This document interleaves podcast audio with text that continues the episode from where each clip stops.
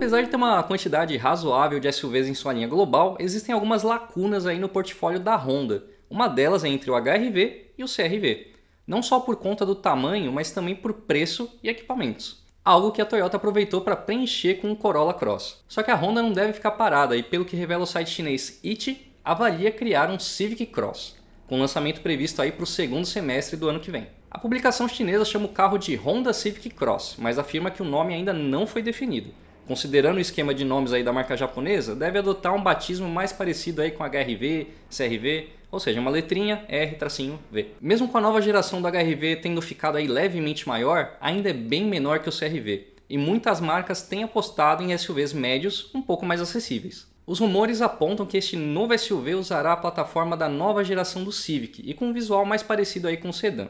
Seu tamanho pode ficar acima dos 4,34 metros da nova geração do HRV, isso em comprimento, tá? O que abre a possibilidade de medir algo em torno aí de 4,40 metros, 4,50 metros.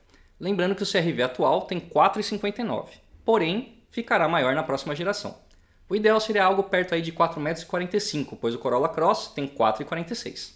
Como ainda está numa fase aí inicial de planejamento, a parte mecânica é só uma especulação, mas não deve fugir aí do 1.5 turbo que tem no sedã nas versões de 129 cavalos ou 182 cavalos, sempre combinando aí um câmbio automático CVT. Já se fala também sobre uma possível versão híbrida, visto que o Civic também receberá uma variante eletrificada.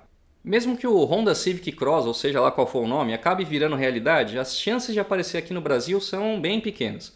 A marca prepara aí o fim da produção do sedã no país e a próxima geração vai ser importada lá do Canadá sem ser feito aqui, acabaria enfrentando o mesmo problema que o CRV, que ficou muito caro depois da montagem ter sido transferida do México para os Estados Unidos.